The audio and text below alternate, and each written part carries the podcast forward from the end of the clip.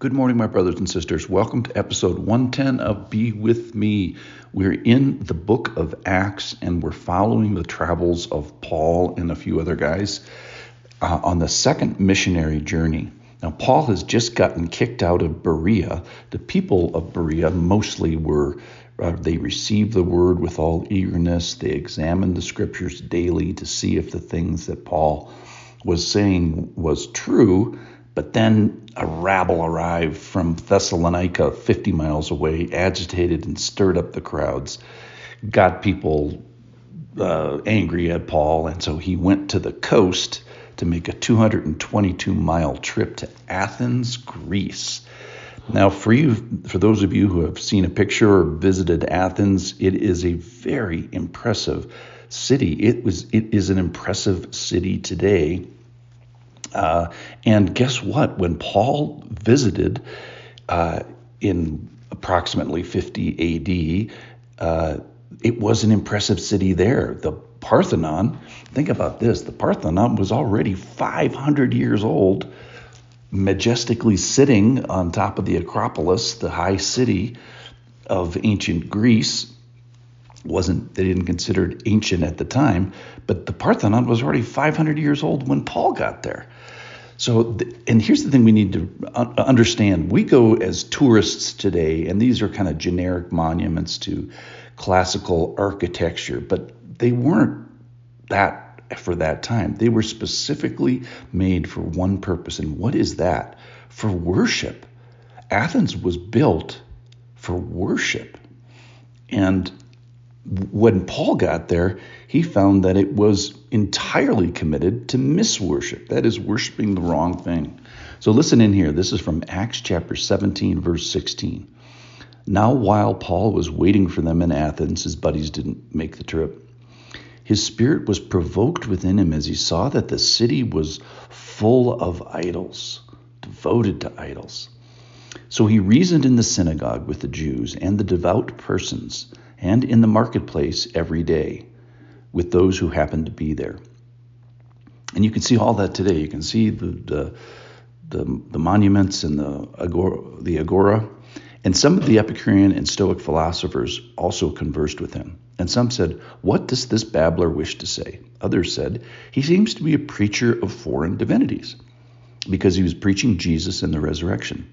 And they took him and they brought him to the Areopagus, Areopagus, uh, which is Mars Hill, saying, "We know, may we know what this teaching, this new teaching is that you are presenting, for you bring some strange things to our ears. We wish to know, therefore, what these things mean."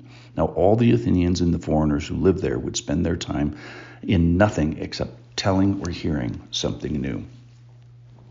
All right, so back to the main point today, which is that Athens was built for worship. And unfortunately, every part of Athens up to that point was built for misworship, except maybe the Jewish uh, synagogue. The good news is that there's that the people of Athens were sensitive to godliness. I'm using a small g there. That is, that there is a God bigger than me. They understand that. That God has a power and an influence above me and that I have duties and to that God, some obligations and resources and consideration and maybe even worship. So they sort of have the outlines of the right thing. But the bad news is they built the whole city devoted to idols and idolatry and shot their arrows at gods that don't even exist. They missed the only thing that they were actually shooting at, which was, which is the one true God. And the other thing we need to know is that these these temples uh, that were there, they weren't just you know monuments. They were devoted to them. They were actual temples where m- money was devoted and activities were devoted and effort was devoted. And and what Paul finds here is when he walk, walks around the city is all those efforts were in vain. So Paul is accused of being a, for, a preacher of foreign divinities, which is kind of right in the sense that uh, any thing that's unknown to you, we would call foreign. So they were right on that point. Secondly, is this divinities, and maybe he was maybe they got confused about the Trinity. People are still confused about it today sometimes. So that might actually be that they, we get a sense that they were kind of listening. Uh, they do kind of make the accusation, though, that this unknown God is perhaps unknowable, and Paul is going to straighten him out on that.